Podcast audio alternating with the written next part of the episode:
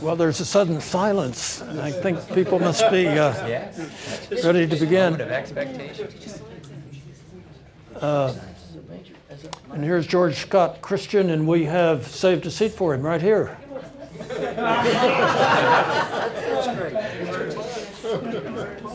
Gotta sit in the front, George.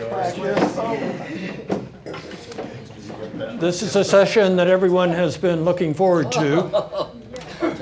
The uh, reading and the writing of biography, and seen from different perspectives. Uh, this is a session that uh, Bat Sparrow originated. It's his idea, and he represents government, political science. Bill Brands, of course, in the history department, and Ellen Cunningham Kruppa represents the HRC. Uh, and so let's uh, be thinking about questions that we can ask our distinguished uh, panelists because this is a, uh, we've asked them to speak only briefly so that we can get a good discussion going about different types of biography and for that matter, biographies that you've recently read. Bat, we'll start with you.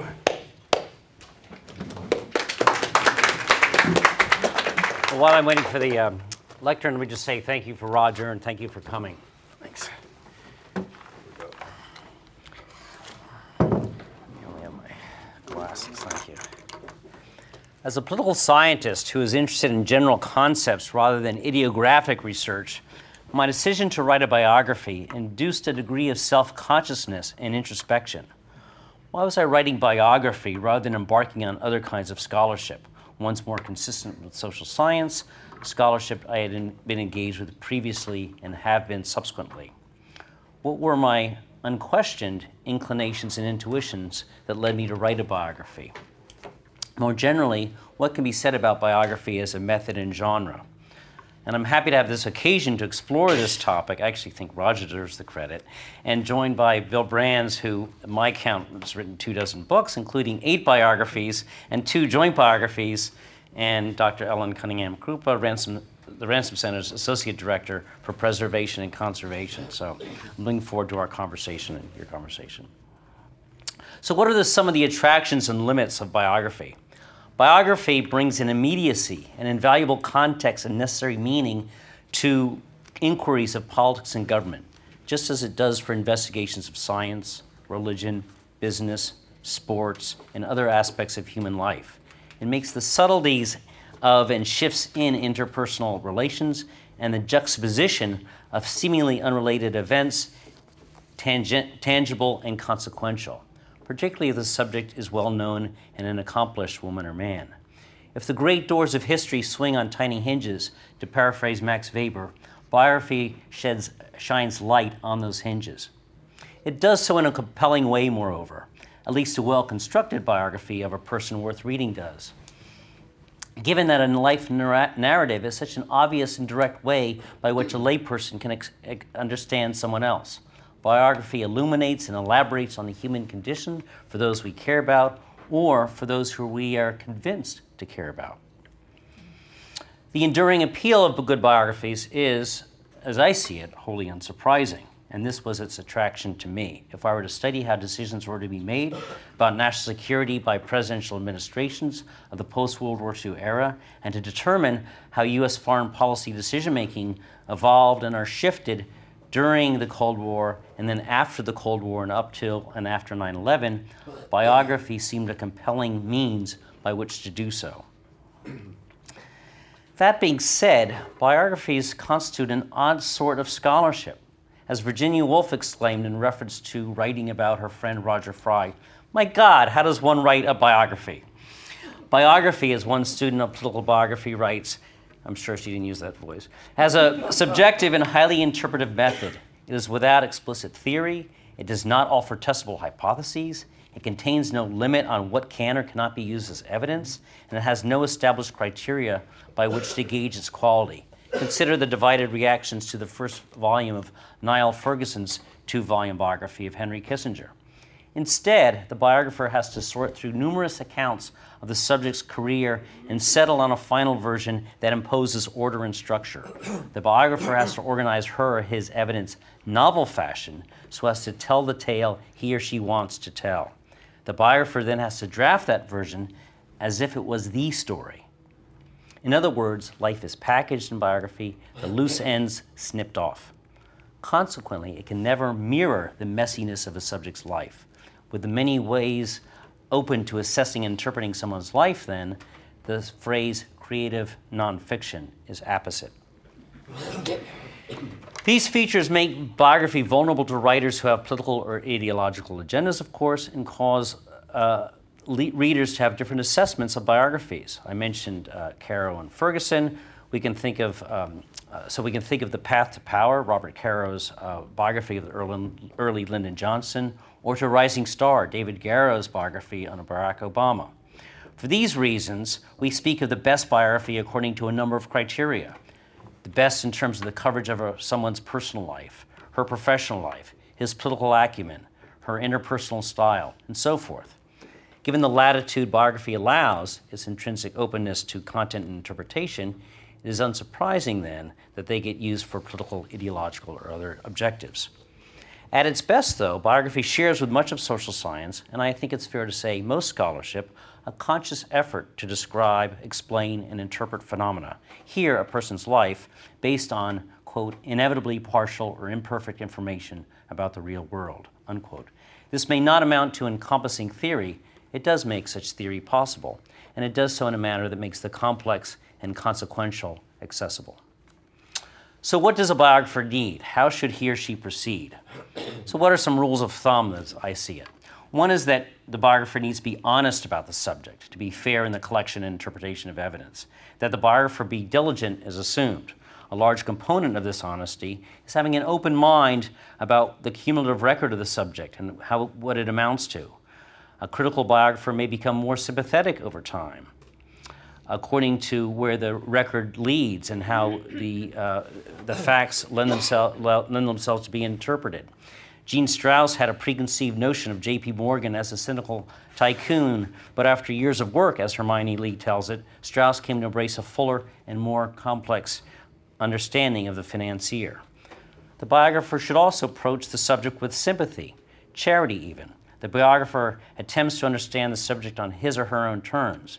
It's not to be expected that she or he understands or improves of all that the subject does, but it is to be expected that the biographer tried to do so. Even for a psychopath, the burden of the biographer is to communicate the kind of world in which the subject inhabits for his own actions to make sense. Nixon may not be a psychopath, but he is a good example. Having read several biographies and accounts of his life and of his presidency, he's at once, it seems to me, pathetic, his emotional deficits and psychological needs, and yet oddly admirable for his perseverance and willpower. Not unrelatedly, another quality is imagination. The, the biographer studies a different period of history, foreign places, unfamiliar circumstances, and unknown people. Like history, biography has to recapture the era of which the subject was part. Hence, so many subtitles of biography refers to the subject's life and times. This is not unlike good ethnography, compelling historical fiction, quality science fiction, or the best travel writing. The biographer has to convincingly portray the subject's world and what his or her life was like, and this takes a certain emotional and intellectual imagination. The very human task of ascertaining another's personality and character, ambitions and passions, and hopes and demons. Empathy, in a word. Furthermore, the biographer not only needs to be hardworking, as I have suggested, but as importantly, resourceful, especially for less well known and less public figures. In the absence of clear criteria of what evidence to use, the biographer is compelled, or should be compelled, to look at as many relevant sources as possible, whether transcripts, medical records, oral histories, records and testimonies of less obvious tangential features, and should interviews be called for, or possible, the testimonies and answers of family, friends, colleagues, opponents, and even antagonists. Interpretation. The biography has to, has to be willing to articulate what he or she knows and to make her implied judgment.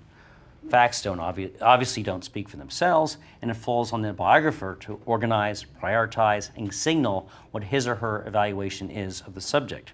So, a recent biography of George H.W. Bush wrote of Iran Contra and Bush's complicity and stated that Bush's behavior was beneath him. Some might think that Jon Meacham has it wrong, but the biographer addressed the issue and took a position.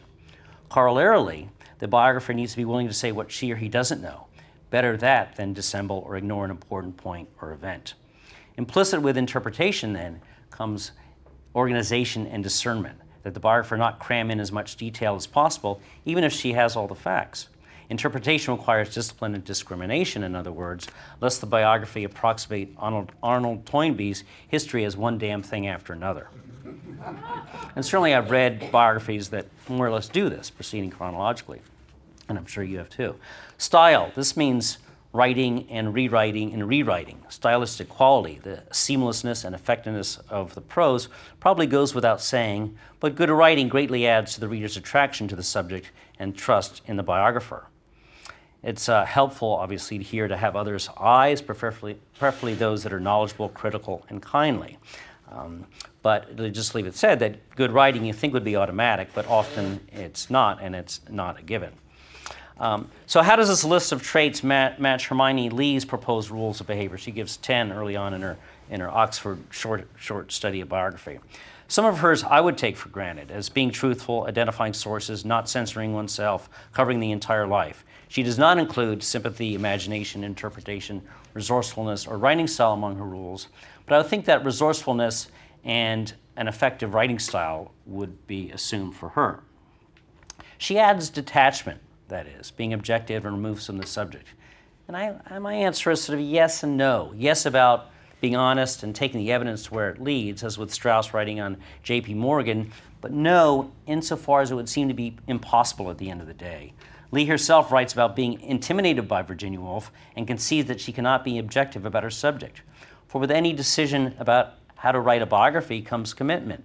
With Woolf, for example, biographers can start at the source with Woolf's family history and see her in the context of ancestry, country, and class. They can start with Bloomsbury, fixing on her social and intellectual group and its reputation. They can start by thinking of her as a victim, as an incest survivor, and someone who's later going to kill herself. They can start with a theory or a belief and see her always in terms of that belief, since, like Shakespeare, she is a writer who lends herself to infinitely various interpretations. My point is that with a perspective, attends a particular relationship of the biographer to the subject. And if there is sympathy and imagination, the biographer, spending years of work in many cases, cannot possibly be detached, or at least not have detachment among the foremost descriptors. Let me just add sort of an amusing incident. I might add luck or serendipity. I was using the National Security Archive affiliated with George Washington University, and there was a large collection in storage off site called the GHWB interviews. And I thought that sounded very promising since Bush 41 was perhaps Brent Scowcroft's best friend. I requested the records. They arrived the next day, and lo and behold, they contained dozens of interviews on origins and evolution of nuclear competition with the US and Soviet Union, on, and particularly how to sight nuclear missiles so they would be invulnerable to a Soviet first strike. The interviews had a wealth of detail on all the schemes to house the ICBM arsenal. Some of you may remember this in airplanes, underwater, on a railroad loop in the Nevada desert, other plans, and so forth. And they, this material vi- valuably informed my chapter on the Scowcroft Commission, that is the President's Commission on Strategic Forces. What is amusing is that I had transposed the letters of the collection, perhaps because of dyslexia or wishful thinking. They were the WGBH files interviews for a 13 part PBS documentary on war and peace in the nuclear age, first broadcast in 1989. And were it not for that material, and why would I look at the GBH and why would I look at video media as a, as a even tertiary source? Uh, there you are. So, what about a couple things I want to get to, and then we'll turn over to, to Bill Brands and, and, and um, Ellen Cunningham Kruppa. Uh, clear, what about the difference between writing a, about a living or a, or a deceased figure? And it seems to me there are clear trade offs. Living su- subjects bring freshness, evidence is more readily available, if possibly more disorganized, and the subject has a currency. In the case of Scowcroft, this gave me, because I could ask for his permissions, I had could look at his Army, Air Corps, and Air Force officer efficiency reports, his academic transcripts from West Point, Ogden High School, and Columbia uh, University, uh, his PhD program, his military medical records, and I could have access to his friends and colleagues for interviews. There's also an advantage to being the first mover. There was no previous comprehensive biography of Scowcroft, so it was open, so it was open terrain. Now, this could be a disadvantage to have nothing to react to. Still, I think it would be harder to write something new about a Washington, Franklin, Jefferson, Jackson, Lincoln, FDR, or other famous political figure than to write about someone a little more obscure and not um, sort of uh, top line. Probably the greatest advantage to writing about living or uh, contemporary subject, as I've suggested, is it allows for interviews. Interviews enable the biographer to flesh out the needed color and detail, to follow up on documentary records and secondary sources that may be inconsistent, and to fill in crucial gaps. The archives can't always be trusted. Things get pulled or destroyed. Some uh, policymakers lard the files, put in memos that actually are just coincidental with and not necessarily justify what decisions being made. And a lot of business I found was done verbally, without paper or electronic documentation. And many materials may still be classified and closed, and in that case, interviews supply needed background and they can reconcile differences. At the same time, writing on a living or recently deceased person has its drawbacks. With recency, there comes reduced perspective. Consider biographies of Eisenhower versus those of Obama, for instance. There's also greater risk. With interviews, the biographer might go native. That is, the more the biographer talks to the subject and her friends and colleagues and family members, the greater the likelihood that she and, or he will unduly sympathize with the subject. Alternatively, or perhaps additively, the biographer might be played. Those being interviews might offer skewed interpretations of people and events, withhold important evidence, or outright mislead, just as memoirs, oral histories, autobiographies, and some biographies do. These factors could well lead the biographer to make inaccurate analyses and draw mistaken conclusions, thereby lending unwarranted support to particular positions or interpretations and be overly favorable to the subject's uh, image and reputation. With a living subject Two, um, there hasn't been time enough for, for classified materials, which was my case, and there are insufficient numbers of MRs or mandatory views or FOIAs, Freedom of, of Information requests, and so uh, one has less of a, a, paper trail to work with. I also had to do without Scowcroft's personal papers and financial records. A living or contemporary subject also means a distinct audience, the subject of her family, friends, um, family, family members, friends, and close colleagues. Writing of a long deceased subject imposes no such constraints, or perhaps only minimal constraint. And I wanted to be fair to this additional audience. A related hazard, then, is because of this audience of contemporary friends and family members, those who speak to the biographer may censor themselves, aware what they say might have, may appear in print and affect their ongoing relationships with the subject and her associates. In my case, this meant being more fuddle, uh, more fuddle, more subtle, leaving crumbs, leaving crumbs for the reader. At one point, I wrote that Scowcroft's career simultaneously involved giving strategic advice, serving on presidential commissions, uh, being uh, uh um, employed on corporate boards, and working on behalf of some of the largest companies in the world with Kissinger uh, Associates and with the Scowcroft Group. I wrote that if anyone could pull off such juggling, it was Scowcroft with his extraordinary ability to compartmentalize. One reviewer wrote that this showed that I was overly enamored with my subject. Mine was a different point, though, a signal that Scowcroft did have such conflicts of interest and that it remained an open question as to how separated his considerations were. And I can elaborate that on that, some other examples of that later on. Notwithstanding this list of pros and cons, I felt I had little choice but to write about Scowcroft when he was then in his 80s. Not only was he still in good shape, he wrote little about national security, unlike a Kennan, Kissinger, or Brzezinski. And he hadn't written his memoirs, unlike Cheney, Rice, or Rumsfeld. I also feared that I would lose details about his childhood and early life, and given that his siblings, parents, and neighbors were all deceased or incapacitated. Revealingly, 15 of my interviewees have already passed away, and Scowcroft himself has had a series of sm- small strokes. So let me say a final word about rev- reviews since I previously mentioned the subject. Having read countless reviews, book reviews, and written a couple of dozen of my own, a few things come to mind.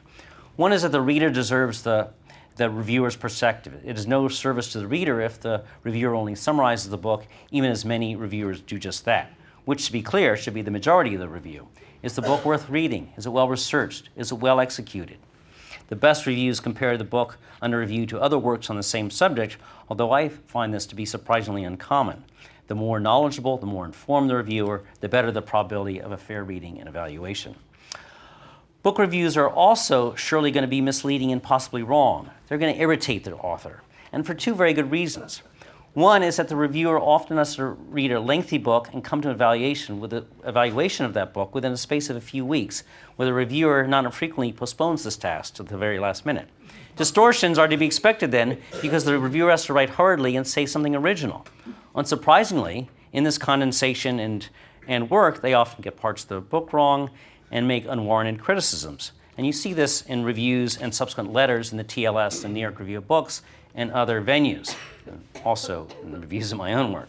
Um, the other reason is structural. Short reviews are necessarily unrepresentative of the whole. A reviewer has to condense a discussion of the whole book in several hundred or a few thousand words. He or she chooses to write about some things and ignore others, so it's ne- necessarily going to be distortion and misrepresentation. Rarely will the reviewer, reviewer's priorities accord with the author's. But the reviewer does nobody any favors by refusing to criticize in the pursuit of high standards, and I tend to be fairly critical of my own reviews. It's not that I'm criticizing a book for not being the one I would have written. It is rather that if I know something about the subject, then the book should not be inconsistent with or ignore that knowledge. Or if it is inconsistent, for example, a recent book I reviewed about Puerto Rican citizenship and immigration to the US mainland, uh, then it should be able to persuade me of its new understanding.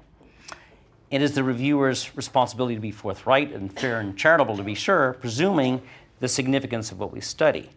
Simply put, does the author accomplish what he or she has set out to do? There's always, almost always room for criticisms, then, given the many perspectives on a person or topic, and consequently the many choices authors have to make. British reviewers, in this respect, tend to be more forthcoming than Americans. In political science, and I sp- cannot speak of history or literature, there's all too often mutual backscratching, and reviews are mostly uncritical. There may, there may be no place for nastiness, but there is surely plenty of room for engaging in dialogue on the study of important people and topics. So, what should a potential reviewer do then? I would advocate that potential reviewers accept only if he or she is somewhat knowledgeable in the subject, and as long as the review allows for a decent word count and sufficient time to completion. The venue matters too, of course. Having said that, reviews are quite valuable. A loss leader in business, business parlance. They take time to do well, but people read them. They establish the reviewer's credibility, and they show that the reader, reviewer is a smart, serious, and well informed scholar, whatever the rank. They are a relatively easy way to engage in discussions about the substance and process of scholarship, discussions that we should all want to be a part of. Thank you.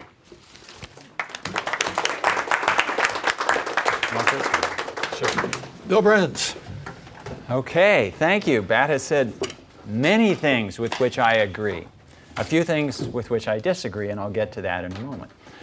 Um, but first, I would like to say how I came upon biography. And I will admit that my motivation was principally mercenary. I, in sometime in about the mid 1990s, I had this idea that I wanted to write a multi-volume history of the United States. I had gotten tenure, so I'd you know, done that stuff, and I was thinking big. And I had been teaching surveys of American history from the time I started teaching high school in the mid 1970s. And so I, I liked the idea of surveying a broad field. And American history is a big story. So I remember attending a convention of the American Historical Association, and going through the assembly hall or where the, the publishers have their the booths, and striking conversations with a few publishers. And, and I was talking to trade publishers at this point because, again, I'd gotten tenure and I want to reach to a broader audience. And I proposed this idea of writing a history of the United States, and I had said about, oh, I don't know, five or six volumes.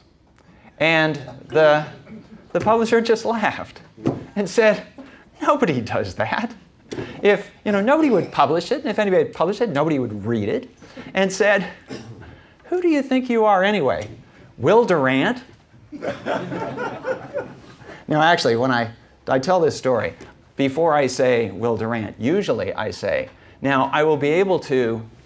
Guess the age of some of the people in the audience, depending on your reactions. For the younger ones here, you'll know that You might not know Will Durant with Ariel Durant as the authors of The Story of Civilization, which is, I can't remember how many volumes. And I knew that the, but many volumes. And I knew that the expected answer to the question, do you think you're Will Durant, was no, no, of course not. But my silent answer was, yeah, that's exactly who I want to be. Because I had read all those volumes and I was entranced. I thought the idea of being carried across a broad sweep of history by an engaging guide. What could be more enjoyable than that? And that's what I wanted to do. But I was relatively young in the profession, and I was sufficiently discouraged for the time being to set my project aside. But after thinking about it for a year or two, I realized wait, there's another way to do this. I'm going to write this history of the United States in six volumes, but I'm not going to tell anybody, including my publisher, that I'm doing it. And I'm going to do it under a different form. I'm going to do it in the form of biographies. And so I took my first stab at a biography with the person that I thought was the most colorful, interesting figure in all of American history. And you will have your own thoughts on who this might be, but the one I came up with was Theodore Roosevelt. And Theodore Roosevelt is a wonderful subject for a historian because although he became president, the presidency was the least interesting part of his life. In fact, some of you perhaps will have read Edmund Morris's three volume biography of Theodore Roosevelt. And the first volume is fantastic. It gets Roosevelt up to the presidency. The second volume on the presidency is pretty pedestrian. And actually, this betrays the fact that Morris, I mean, I've heard him admit that he finds politics boring. Well, if you're going to write a biography of a president, that's a potential drawback. and then the third volume, when Roosevelt is no longer president, the post presidential years, that's really good too. But anyway, so I decided to write about Theodore Roosevelt. And I had no particular preconceptions or expectations when I started writing a biography. I just started, okay, we'll start at the birth and wind up at the death and see what's in between. I had no particular theory. I had no particular axe to grind. I didn't consider myself to be a fan or a critic of Theodore Roosevelt. And here I will differ with Bat in that I think that detachment is important, or at least it's been important to me. I try to keep an arm's length distance from my subject. And this because, and here I differ from perhaps Bat and from many historians, in that I get really uncomfortable being placed in a position of sitting in judgment on the past. And this applies whether I'm talking about an individual or an entire generation. I think that the judgments we make tell us very much less about history than they do about ourselves. And for example, when I, wrote a biography of Ronald Reagan, and people had strong views about my biography of Ronald Reagan. But it, most of the strong views had relatively little to do with my book. They had everything to do with Ronald Reagan. And this, by the way, is one of the occupational hazards of writing biographies that you tend to get reviewed, especially if you're writing about someone about whom people still care, that the reviews tend to be the reviews of the subject rather than of the book. And so I thought that my Reagan biography took it pretty much right down the middle. And I'll admit that when Reagan was president, I was skeptical of his policies. I didn't agree with his policies much. But, and I, I won't say that I agreed with his policies anymore after writing the book. But for me, that was not the point. The point was to make Reagan understandable to readers. And I made a point of leaving to my readers the task of judging Reagan's policies, and therefore, to some extent, judging Reagan himself. And I would like to think that readers who liked Reagan would find something in there to both support their views, but also to challenge their views. And likewise for people who didn't like Reagan. Anyway, so I, I, I will actually say this too that I think most readers of biographies, and I suspect that most readers of history, actually do want their authors to take sides. And I had high hopes for my Reagan biography commercially, but unfortunately it fell between the two stools of, well, the, the pro Reagan camp and the anti Reagan camp. But more on that. my first biography, the one on Theodore Roosevelt, did pretty well. And speaking of reviews, so the best review I got was by Paul Johnson, who reviewed the book in the Wall Street Journal. And he wrote, and authors are looking for those one liners, those pull quotes that they can lift from the review and put on the cover of the paperback. And as soon as I read Johnson's review, I thought, okay, this is, this is going on the top of the cover of the paperback. And he said, every red blooded American must read this book. you can't do any better than that. But the irony was that I could tell from reading the review that he hadn't read the book. Because, because the review, well, exactly. I thought, okay, maybe he was giving himself an out because he's a Brit. But, but that, fortunately, I think that was lost on most of the, most of the people who saw the quote. But but this is the sort of thing that happens. It turned out that he was working on his own biography of Theodore Roosevelt, or maybe it wasn't a biography, but something about Theodore Roosevelt. So he was very enamored of Roosevelt. And there was enough positive in there, I guess, to suit his taste. Anyway, so I decided I was going to write this history of the United States in the form of biography. And volume, it turned out to not to be volume one in the series, but the first one that I wrote was about Theodore Roosevelt. And it went well enough that my publisher said, well, let's do another one. So then I decided who's the second most interesting figure in American history? And I actually posed the question to a number of people. And the answer that popped up in several occasions was what do you think? Benjamin Franklin. Benjamin Franklin. And by the time, by the time I said hit on Franklin, I realized, okay, now I started to map out how this history project would take form. So Benjamin Franklin would be volume one in the series. And it's a biography of Benjamin Franklin, but it's also a history book. And here I will observe that every biography is a life and times. And biographers tend to come to their subjects from one of two directions, or three if we count political scientists. But they, can, they tend to come from either the ranks of historians or from journalism. And if you read a biography and you're thinking along these lines, it's usually not hard to tell if this biography is by a historian or it's by a journalist. And the analogy that I draw is in cinematography. So if you're shooting a, a film, the journalist biographies, they tend to keep their subjects in pretty tight focus. So you see your subject and not much around your subject.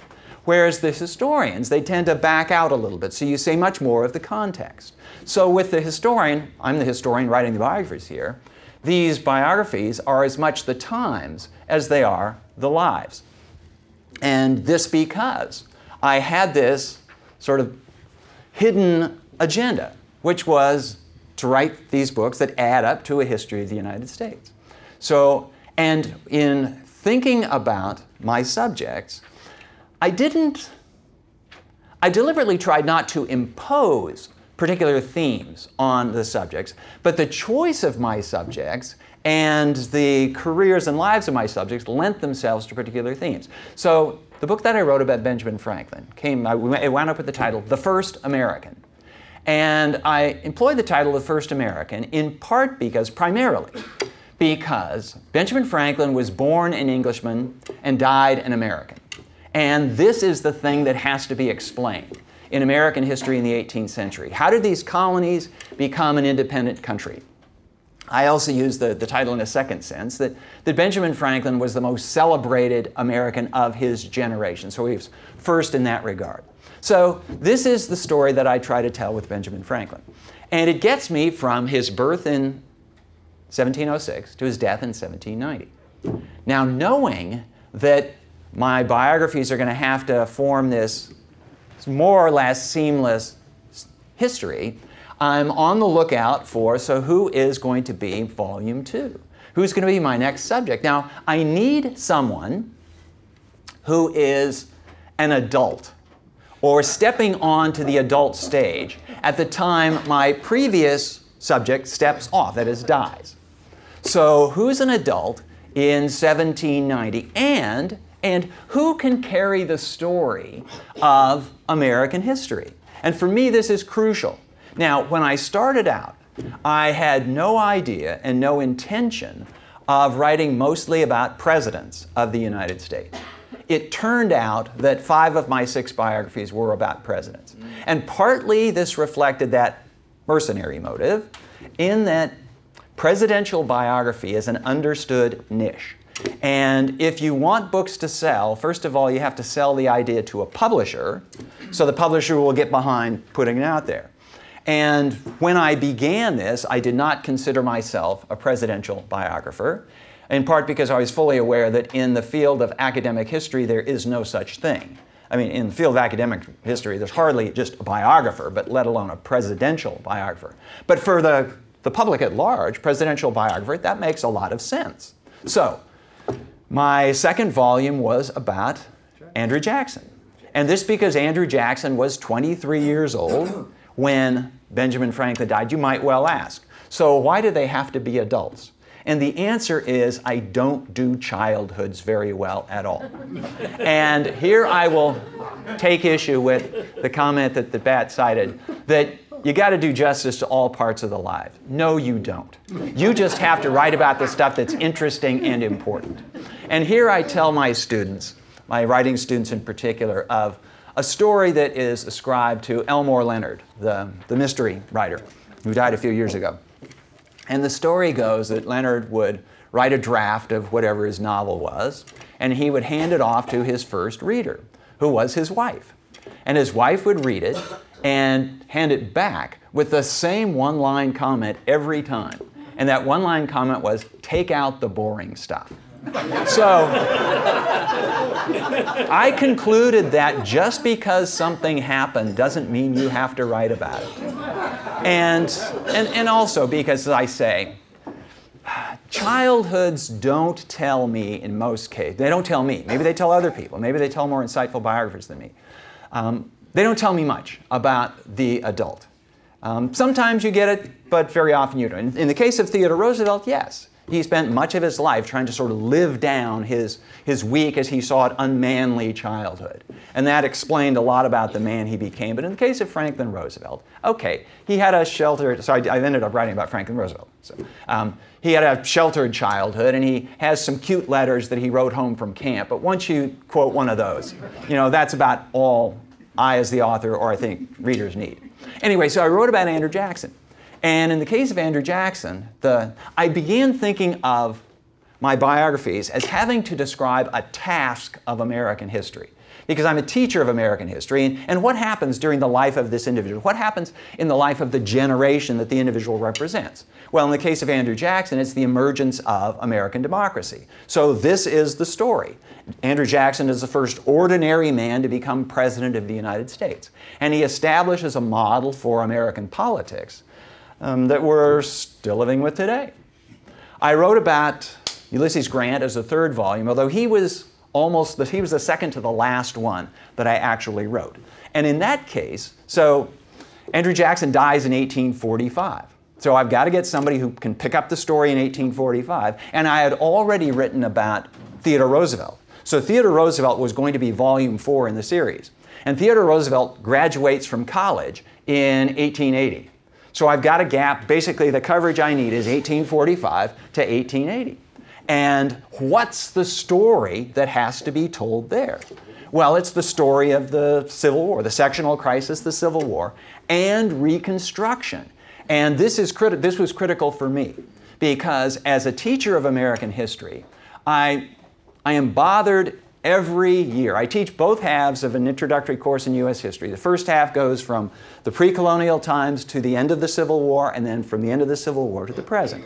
And I have been trying to persuade my colleagues in the history department here that we need to change that division, in part because the division was made about 80 years ago when there was a whole lot less of the second half of the course, but also it does violence to any understanding of what the Civil War was about and how it turned out because it certainly tends to convey the opinion that as of 1865 all those problems were finished. Well, they weren't at all. And I wanted an individual that would span the gap, that would carry the story. And the one who leaped immediately to mind was Ulysses Grant. And in this case, so I will say that my, the title of my biography of Andrew Jackson was not very imaginative. It was just Andrew Jackson, a life. And, and the, the a life was insisted upon by the marketing people. And I posed Andrew Jackson, you think, what? It's, what is it not going to be besides a life? It turns out, though, that there was more to this than I understood. Because by the time I got around to writing about Ronald Reagan, who was the last one, volume six, and the last one I wrote, then the marketing people didn't say Reagan, a life. It was Reagan, the life. This is the one you want. Anyway, so with, uh, with Grant, it's, the title is The Man Who Saved the Union.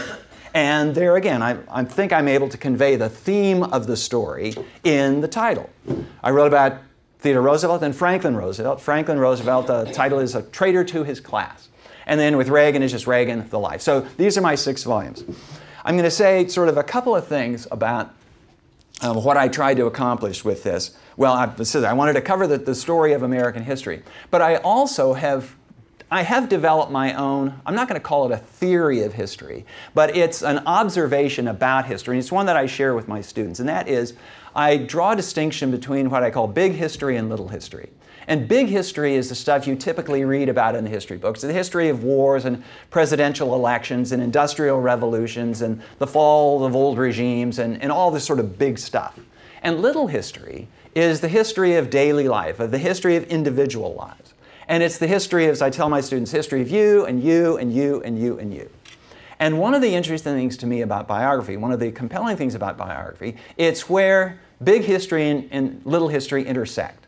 Because I certainly do not believe, as Thomas Carlyle and various other people have said, that history is just the biography of great men. No, no, it's much more than that. But it certainly is the case that there are individuals to whom just the most unusual thing happens, just v- great accidents happen. And if they didn't happen that way, then history would have turned out quite differently. And um, I'll give one example. Um, I wrote about Franklin Roosevelt. If Franklin Roosevelt had not contracted polio in the early 1920s, then very likely the history of the United States and conceivably the world during the next 25 years would have been quite different. I'll just give you this, the quick scenario. Franklin Roosevelt was the most attractive Democratic politician in the United States as of 1920. He was on the ticket with James Cox that lost badly to the Republicans.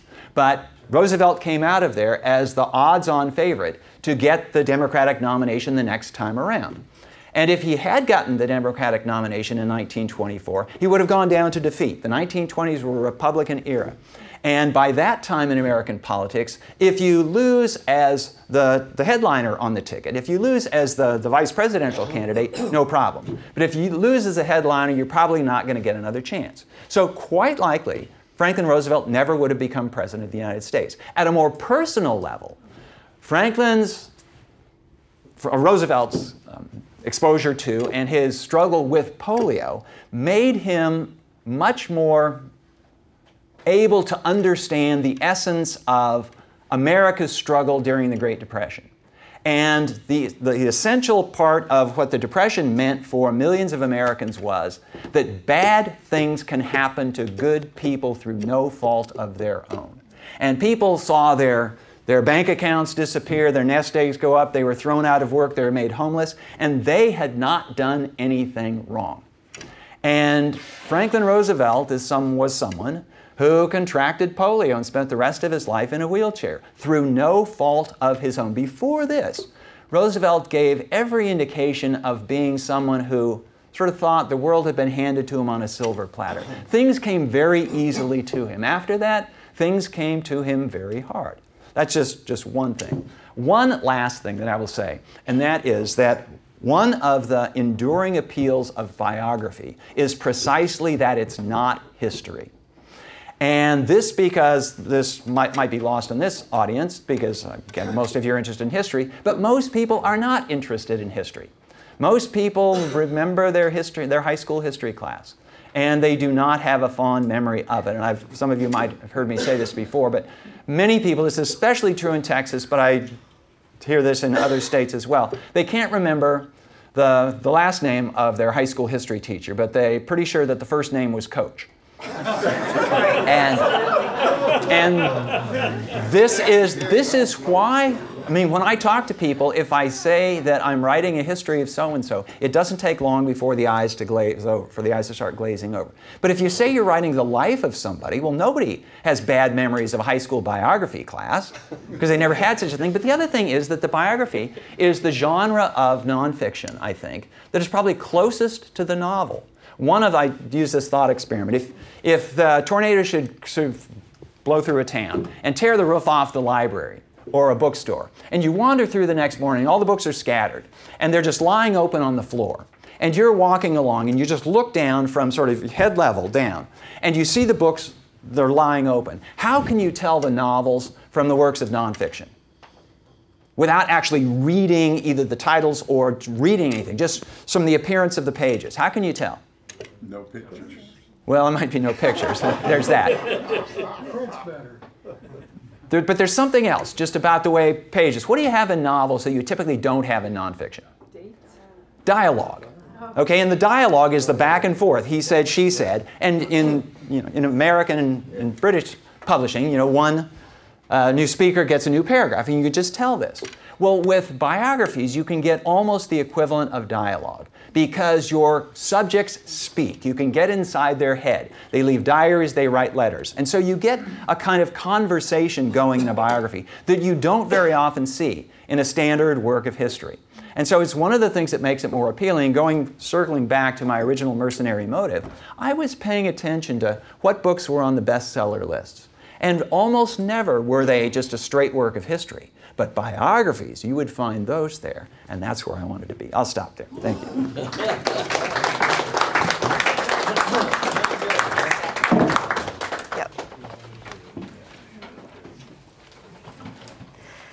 Well, I'm going to be a little brief. Uh, I don't think we have that much time left in our in our afternoon.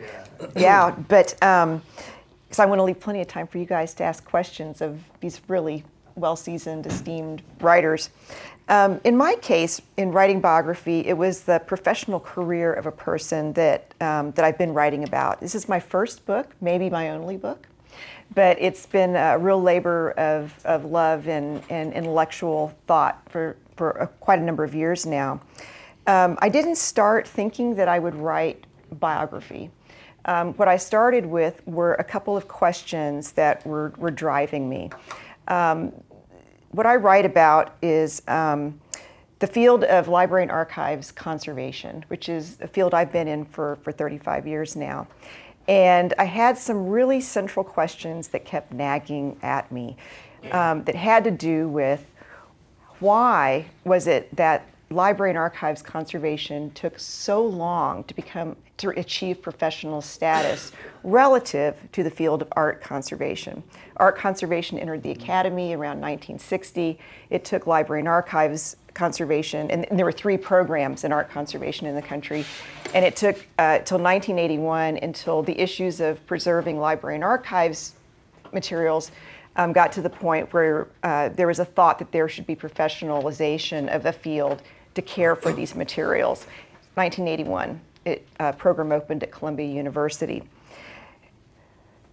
Concomitantly, it's been really hard for this particular field to stay in the academy. And I had some ideas, you know, about why that was so. I'd been teaching in this particular field for 10 years at the point these questions became just nagging to me. And I was directing a, the only program in the United States that was um, teaching preservation administrators and library and archives conservators and so um, I finally got to a point in my life when I said, I can't answer these questions. I have, I'd had coach history from high school and had managed to, in, uh, in college to take two community college courses in history to get out of taking history. And uh, because I thought it was so boring.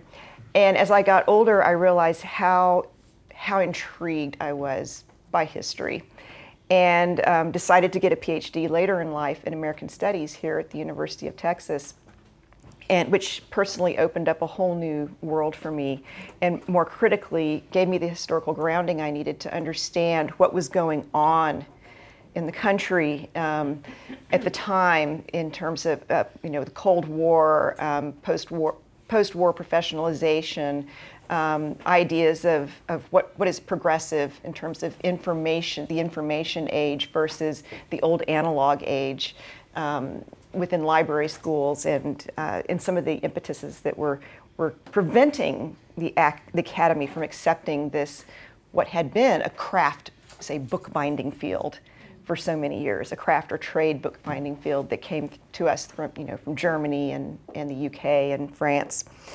Um, so, but here, here, here's what I realized after a while was that the heart, I couldn't get at these answers without looking closely at the life of a man named Paul Banks, who had been the primary champion of educating library and archives conservators in the academy between the years of 1960 and 1980. Took him 20 years of beating against the wall. And um, I I knew that if I looked at his writings, his life, all of his records, spoke with, I spoke with about 30 or so different people who knew him and, and were involved in the scene at that time, that I would, because he had been so central to the activity, that I would begin to ferret out what was going on. Because he was corresponding with everybody who could help him at these you know, different junctures when he was trying to uh, get funding for this to be in the academy. So I ended up writing a, what's, kind of a, a, professional biography, but more, more critically, I, I, use him as a lens. He's like a primary lens. And so, uh, to, to, sort of this world of ideas, to people, to connections, to um, a larger history. And so someone told me when I started writing this, well, if you're going to write biography, the guy's name needs to be on every single page in your book. Well, he's not on every single page in my book. Mm-hmm. And, you know, I would say that is definitely not something that you have to do. I don't, I'd be interesting what you guys have to say, but um, he's not there every page. I think it would be deadly to have Paul on every page. Um, so, so, um, but like Bill and Bat, now, you know, I've had to wrestle with the fact that they're are necessary limitations on what we can actually know about any given human being, whether they're still living or they're deceased, and that making sense of the written record of person's writings, correspondence, notes, never creates a totally clear picture on any level. Um, it's just like being married, right? I mean, how well do you really? I mean, I've been married 30 years, but there's so many things I continue to learn about the person I'm married to. Well, try writing about a dead person, you know. I mean, it's, it's, it's really difficult. So I found it really um, difficult to read these nuances of human communication. Um, and while oral interviews with the people who knew um, Banks were incredibly helpful, you run into these issues of people's memories being vague or more nostalgic than reflective. Um, and that's something that I, perhaps if I were a better oral interviewer, I could have, you know, gotten more out of people. But I, but I'll explain that in a minute. Um, few people want to be quoted if they're going to say something negative. So that was also, you know, a little problematic. You have to figure out how to work with that. Um, there's no crystal ball then that reveals the full range of nuances that enter into this picture where we're trying to figure out human action in the world. So, in the end, what we, we all end up doing as biographers is um, interpreting and balancing, right? It's a lot of interpretation. Um, and balancing the resources we have at our disposal, shoring them up with multiple perspectives and secondary resources.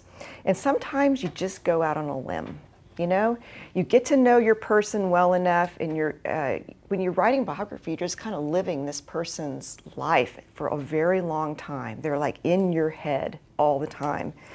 So i, I tried to distill quickly um, the factors that made my work both at times easier and at times more difficulty.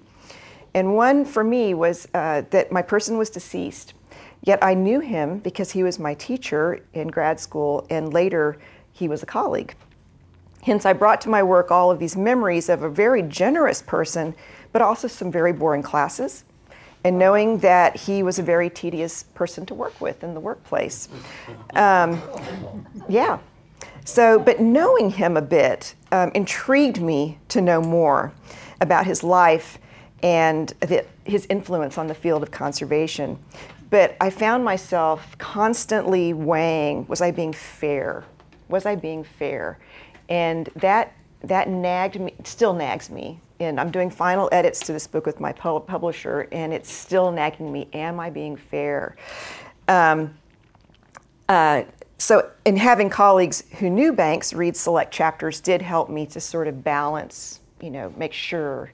I asked them to critically look, am I being fair here? And I'm like, yeah, you know, thankfully the feedback is, yeah, you've been fair.